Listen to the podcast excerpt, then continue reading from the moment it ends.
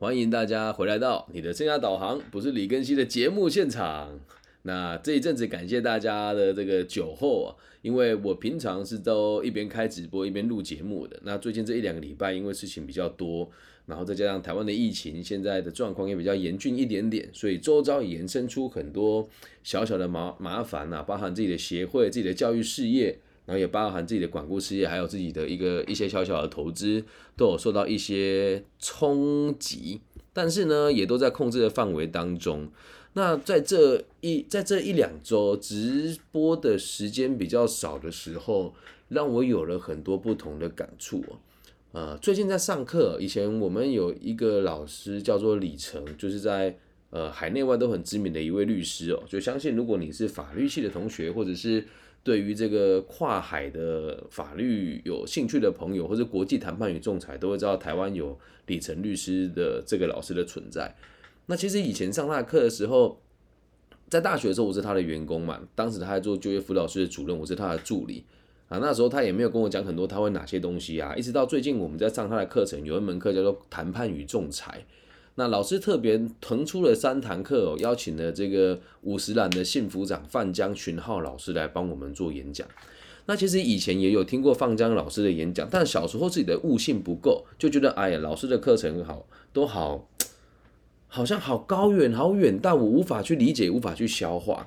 那这一次在课堂当中，我学到了一个我觉得很重要的观念，想要分享给大家，也希望大家能够透过这样子的方式去降低你心里面对某些事情的仇恨感以及不认同。好，那这就如同我们今天节目的这个题目，就叫做“因为理解，所以谅解”。这短短的八个字哦，我听到范江老师讲出这句话的时候，小时候就听过他讲一次，但当时没有那么有感觉。这次他讲完了之后，我特别有感触的原因，是因为随着自己与他人冲突还有谈判的经验累积哦，我越来越能够熟忍的使用同理心。那至于什么叫同理心呢？并不是同情哦，而是能够站在对方的角度想事情，就叫做同理心。那老师讲的这句话，因为理解，所以谅解，深深的触动了我现在的心理的状况。那李晨老师在这这一门课里面，谈判与仲裁的课程当中，一再的提醒我们，谈判并不是要分割资源，而是要取得双赢的局势，要把对方想要什么厘清，也要把自己想要什么厘清，同时要更理解我们内部的大家以及对方群体的大家渴望的是什么。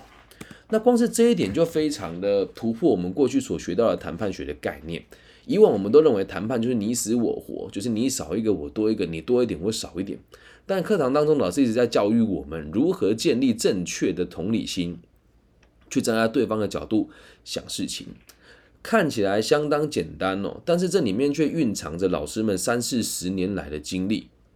把这样子的念头带到自己的事业以及愿景当中，我忽然觉得豁达很多。那其实哦，我这几天因为一直在上课嘛，然后也在就是自己的线下的这个工作上有一些空档，但是要我开直播又没有办法有突然一两个小时的这个直播来做进行，所以在我上完课的那一天晚上，我在台湾的这个脸书上面就看到有很多年轻的作家，在我们生涯规划界很多年轻的作家就出一些那种题书，会让你觉得很摸不着头绪的这种。书名啊，比如说教你怎么把知识变现啊，教你成为如教你如何成为自己的主人啊，就是这些，你看了会觉得，如果我十几出头时候会觉得啊，这个书好酷哦，但从我这个年纪回溯来看这一本书，我就觉得你在讲什么，我真的听不懂，整本书完全没有重点了。那我看到这些年轻作者买了大量的广告，在脸书当中直播打书。那我以前都是一个眼神就不屑就把它飘过，但在今天我突然想到老师所说的要理解，自然而然就能够谅解。好，所以这时候我在想，我以前就是因为不理解他们呢，然后我会心里面咒骂说，怎么有这么多心理师跟职涯智商、职涯顾问会用这样子的方式去去糊弄别人。然后这边我要再补充一件事情哦，有某一个心理师年纪很轻。他在台湾一直跟大家吹嘘说，我在大陆很很火哦，我跟很多企业合作，他在台湾都这样跟别人讲。可是，在台湾地区，像我们这种真的有跟大陆的大型的这个平台合作的直播主，少之又少，我是其中一个。那我当然有我们的方式来做验证嘛，但是台湾人通常不会用百度搜寻，我们自己都会觉得啊，好像 Google 就可以代表一切。但是确实在大陆的搜寻引擎上面，可以更精准的找到我们在大陆的一些呃，我们讲客观存在的事实。但很遗憾的是，这名老师说他在大陆很牛，但是我们在大陆却找不到他的资讯。他会在台湾说他自己很棒。那我以前都觉得这些人真的是，你如果不做教育者倒无所谓，但你身为教育者，却用这样子的方式来诓骗市场，会误导很多年轻人。所以我本来对这群人是很不谅解的，甚至是心里面是觉得打从内心是看不起的。但是今天听到老师讲这句话，老师说要理解你才能够谅解，于是我就点进去听了一下。其实哦，点进去之后立场不同嘛。以前会下面留言，也不是说挑衅他们了，会留言说那你们的专业是什么？从来没有人给我正面回复嘛。那我点进去看哦，他们花了很多钱买广告，也花了很多钱曝光。所以你如果会看到你在 Facebook 或者 IG 里面有看到有人用广告的方式在曝光生涯规划，哎，不要怀疑我讲的就是这一群人。但我没有想要树敌，所以就你们用自己的方式去判定哦。点进去看哦，他们的直播现场。有二十几个人在观看，但是有互动的呢，只有我自己一个而已。那其实这个阶段的我可以非常的同理他们的难过，因为啊，明明都没有人买，也没有人附和，还要假装很顺利的样子。那他们的钱从哪来？都是有一个有钱的爸爸妈妈或是老公给的钱，让他们做行销。那他的爸妈给他钱来做挥霍跟做这个曝光，心里面肯定也是不大好过的。那在我自己的角度出发，我就在想，就像我今天又要开直播的时候，我的直播现场目前脸书只有两位，那 IG 的现场呢有九位哦，然后 YouTube 的现场只有一位，Clubhouse 现场大概有四位。那我也是觉得也没有什么人跟我互动啊，但是我没有人跟我互动的原因是因为我没有留互动的环节给别人，因为现在我是同时在录 Podcast 的这个节目。所以我就突然觉有一种是哇，如果我是他，我肯定也不好过。于是哦，我真的非常认真的在那个直播间里面问了他们一个问题哦，我问他们说，诶，请问您一直在讲述的专家思维，那你的专精的专业是什么？因为当时我就觉得他们都说自己是专家，那我我的角度是所谓的专家，就是一定要有人愿意买钱买你的专业，而不是网络上这群无知的年轻人买你一两本书嘛。那我当时没有想那么多，就是我想要知道你的专业是什么，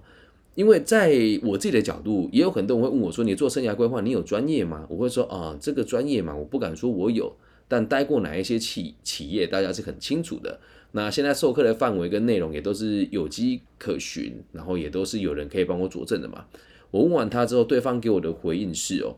专家就是把知识变成现金，我就是这个领域的专家。”因为时间有限，所以我没办法一一介绍。然后我就陆陆续续问了一些问题，他们就全部都没有回复我。我把他的直播从头到尾看完了，大概有一个小时左右。我真的没有找得到我能够记住的记忆点。他们就一直说啊，这个书很好啦，我的朋友又谁谁谁用这个方法赚到钱啊，等等等等的。然后我仔细的观察了一下。他们会一直找不同领域的人来帮自己背书跟行销，然后慢慢找到一个脉络。而这一群人通常都是在网络上有花钱做行销的一群老师跟专家，甚至也不能说得上是学者哦。然后我就觉得一直很纳闷。后来又过了几天之后呢，呃，我到了一个社交场合。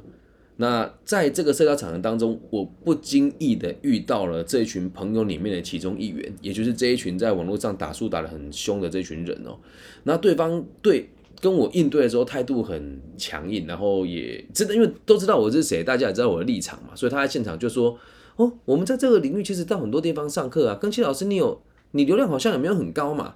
那我自己是没有什么感触的，因为。呃，你常听我节目的人就会知道，我在网易云的平台现在订阅人数大概是一千吧。那你说多嘛，也不算多少嘛，也不算少。但要记住，我是台湾人，我在大陆是没有触及的。而我在网易云的一集的最高流量可以到九十几万的播放量，我在台湾就确实没有什么知名度。那虽然台湾听我节目的人也比率上也不算低，但我们毕竟只有两千三百万人嘛，所以。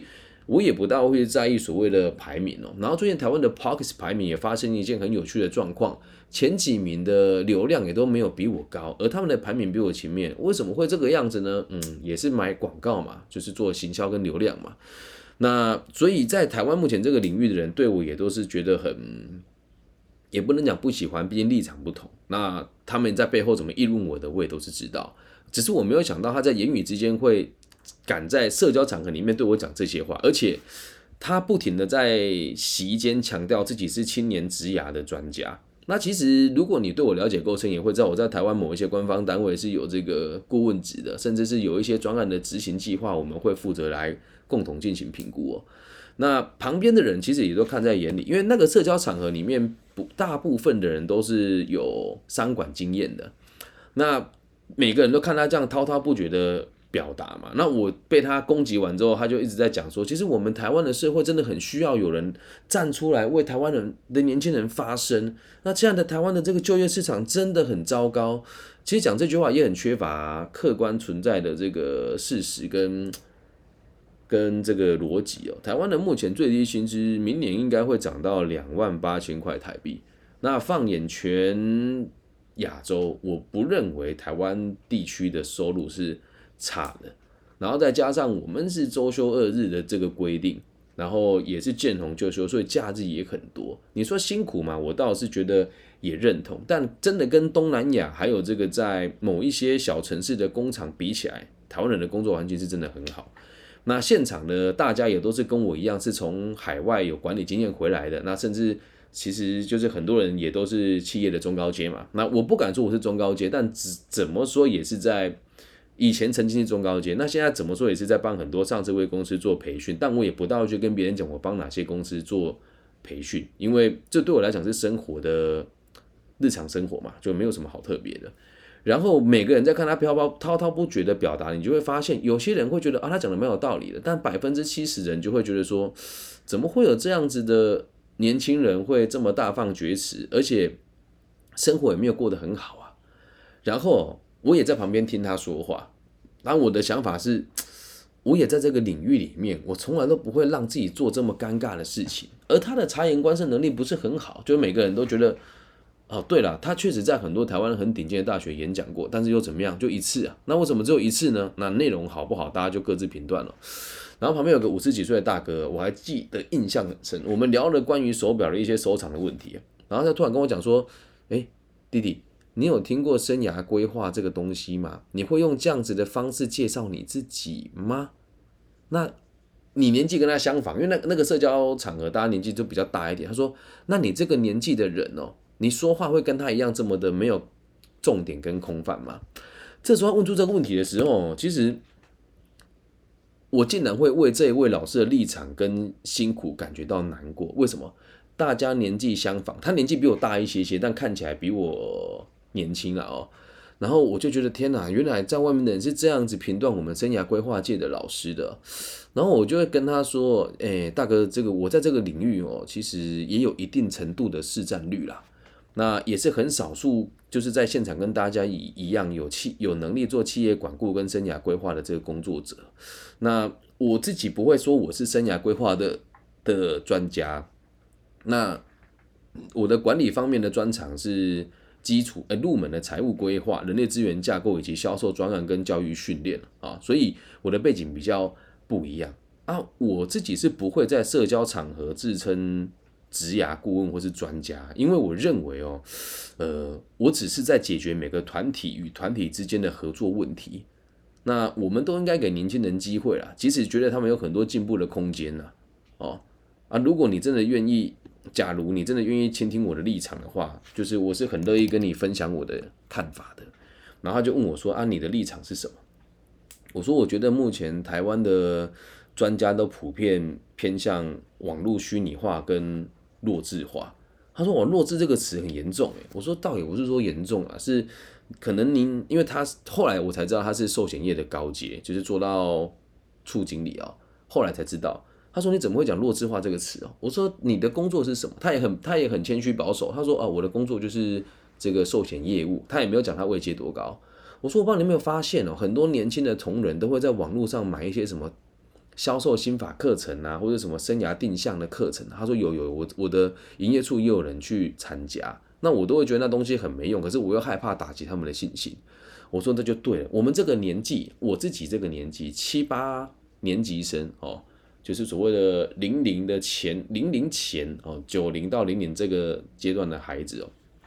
我说我们现在人都很缺乏信心，所以只要有一个人跟你说我能够对你好，你加入我就是一个诶让你进步的一个最好的机会，实际上你有没有进步，他根本一点都不在意呀。所以就是为什么现在有这么多人会不做工作去做生涯规划的老师。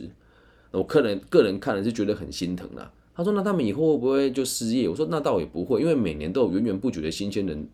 毕业。那这些团体有的还会在学校里面做行销，甚至有一些人的爸爸妈妈在台湾的某些大学是主管哦，或者是说有相关联的这个裙带关系，或是他的老师在这里面有认识，他还是会安排给他课程去上。”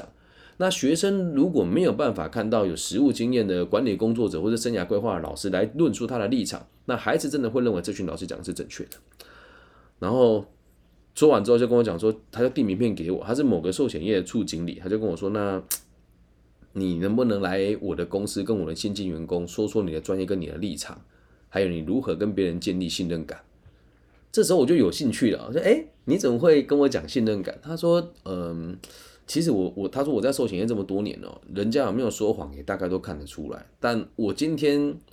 不止对你觉得你没有说谎，而且我觉得你说的话还蛮值得别人信任的。那我们做寿险业最重要的就是让别人信任嘛。哦，那当下我们就很开心的敲定了时间，也谈妥了价嘛。啊，当时我问他要不要帮他行销一下他的公司，结果他跟我讲说还是不要好了。我说为什么？他说因为你刚刚讲说。专家弱智化，我也认同了。然后我也跟你讲，我也觉得他们去上那些课很弱智。我不想让我的员工觉得我批评他们。你看这个人多有智慧，他就跟我讲，他说：“我觉得你的立场很好。那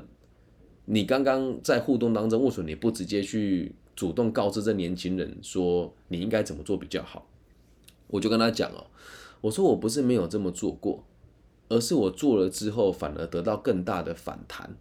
同时，我也会知道他们会跟其他的单位怎么议论我的，所以我就尽可能的降低与他们的摩擦。那我自己的角度是存在就有它的合理性跟它的价值，所以我也不打算跟他们起冲突啊。然后讲完之后，我们两个就蛮开心的聊聊天，然后价码谈定，时间谈定了，然后就各自离开。那这个社交整还在继续，那个老师也还在在那边花天，哎，就是这个。我们讲天花乱坠讲了他的理想，说什么我曾经在哪个地方工作过啊，是新创公司的，巴拉巴拉巴拉。可是我们都知道，如果你是新创公司，寿命本来大部分都不会太长。而如果真的有一些人，他是有一些这个所谓的孵化器，看到某个 idea 投资你，那就算结束了，他也可以吹牛说自己做的很棒。反正，在台湾目前有很多这种孵化器失败，或者是呃。挂在别人公司底下的一些专家会在网络上论述自己的立场嘛？那我那一天离开那个治疗场合的时候，我就觉得真的要理解每一个人，才能够谅解每个不顺眼哦。就像那个大哥他说，我我看那个年轻人这里蛮不顺眼的，我就跟他讲这件事，我说因为理解，所以可以谅解啊。他就问我了，那你有看到不顺眼过吗？我说刚刚不是讲过了吗？很不顺眼的。那现在呢？还好，我们两个就笑得很开心哦。所以我就觉得自己又成长了，不管是认知还是在专业上，我也知道我录制这一期可能会有很多人觉得我指桑骂槐啦，或者说觉得我批评人家，但是我陈述的东西都是客观存在的事实，我并没有去抹黑别人，那我也没有讲出别人的姓名。所以如果你现在听到这个地方，你突然先入为主想到某些人的名字的话，你也不用跑去跟他说，因为大家也知道我大概在讲哪一些。人的存在，但是我没有打算去挡人家的财路哦，因为他们有成立一个组织，然后也说会发这个认证给别人，但他们教出来的老师，很多人目前的这个状况也不是很稳定，所以他们教出来的这一群老师，如果真的有开始在做生涯规划的案件，而且我认为是出发点是好的，我都会义务的做分享跟教育训练。所以也在这边呼吁大家，就是在台湾，你如果说以三十世代做知识变现的人，我认为我的收入跟在海内外的知名度是还可以被参考的。如果大家有想要学习任何关于这个口语表达啦、自媒体啦、生涯规划啦，或者这个引导啦，以及你这个所谓的组织管理啊，或者是想要去海外当储备干部，你来找我，我都是义务帮大家做服务的。那也希望大家可以有客观的角度来看待这些事情，也希望大家可以理解，网络上有知名度的人不一定就是真的很棒的人。那也希望大家可以多一点理解对方跟对立的角色。那我们的立场是什么呢？理解完之后可以谅解他的难处，并且试着让他可以跟你有共同的目标。听完这一集，有没有觉得好像没有什么人是不可以原谅的？好像没有什么人是值得我们看不起的？因为某种程度上，看不起别人就是看不起自己。那你能够谅解别人，其实也就是谅解你自己，因为一旦谅解了，心里面的负面情绪就不会那么的多，也不会那么的杂。以上就是这期全部的内容喽，希望大家喜欢。因为理解，所以谅解，也希望大家可以多多支持我们的频道，不论是订阅、分享还是按赞。那假设你想要找我私底下聊一聊的话，台湾地区的朋友，你可以私讯我的 Facebook 或者是 IG 或者 YouTube。我的名字叫李庚希，木子李，甲乙丙丁戊己庚辛壬庚，然后王羲之的羲。那大陆地区的朋友，你可以直接透过网易云的频道私讯我，我都会回复。如果你比较害羞的话，可以加入我的微信号，我的微信号是 B 五幺五二零零幺。直播现场有一位同学诱引说，感情上也算吗？感情上的问题也是可以做咨询的，但是。我不能说我专业吧，但我处理的方式都很理性，除非你能够接受，不然我的立场可能大家很难理解。基本上就大家有任何的问题都可以问我了。那我会希望大家可以集中在，如果要线上聊聊的话，就是在每天晚上的十点半哦，就是在台湾的时区十点半，其他地区的时区你们就自己看着办。因为我们的节目在美东、美西还有日本听众越来越多了。那如果你们想要跟我有做线上的，这个互动咨询，我会用录音的方式也放在一集子的 podcast 里面。那不管你身处哪个地区，不管是南半球、北半球、东半球、西半球、海半球还是陆半球，只要你听到这个节目，我都希望你可以帮我分享给你当地的朋友，好吗？好，那有直播现场有人说理解，所以谅解在感情上也能成立，当然可以成立啊。就比如说，假设你真的被绿了，你能够理解他对你的不谅解，那就可以谅解啦，理解吗？理解可以谅解，可以应用在每一段不顺心跟不顺眼的感情还有 互动上面，了解吧？好，那最后的大最后再跟大家提醒，我现在自己在我的录音现场，跟我每天在做这个直播还有咨询跟演讲的时候，我身上都会带一块粉晶。那目前有我这里应该有二十几块吧，那就是我会一块一块的把它。结缘出去，如果你有想要的话，我会再给你一个这个小小的支架，可以让你放在家里的书房，然后出门的时候你可以带着它。因为其实一直以来我都有使用水晶在让自己更稳定一些些。那至于说老师，那水晶要钱吗？我觉得就随缘吧。如果你要的话，你就跟我讲说老师我要，那我就是会带在他身，我会带在身边大概一个月才会把它转送给你。那我希望大家拿它拿着它的时候也可以感觉到。呃，当初我在使用它的时候的一些贡品的能量吧，这不是什么怪力乱神啊，就是希望大家能够有一个小小的东西能够握在手上，感觉到安定，然后可以更加的稳定自己的情绪，并且时时提醒自己啊，在努力的人不是只有你一个，李庚希也很努力，好吗？那粉晶的功能基本上就是我们讲的招桃花啦，或者是让你的周遭人对你的关系可以更圆润。那如果你有兴趣的话，就可以私信我，然后跟我讲说，就是我想要这块粉晶，那我会挑出几个我认为比较呃适合的朋友跟你结缘。至于你们要不要给我回馈，都可以再说，反正也无所谓。反正做做节目就只是为了兴趣跟好玩。但是如果你是在海外的朋友，你要我寄运运费给你的话，可能你就要帮我负担运费了，因为毕竟寄到每个地方的这个费用也都不大一样。好吗？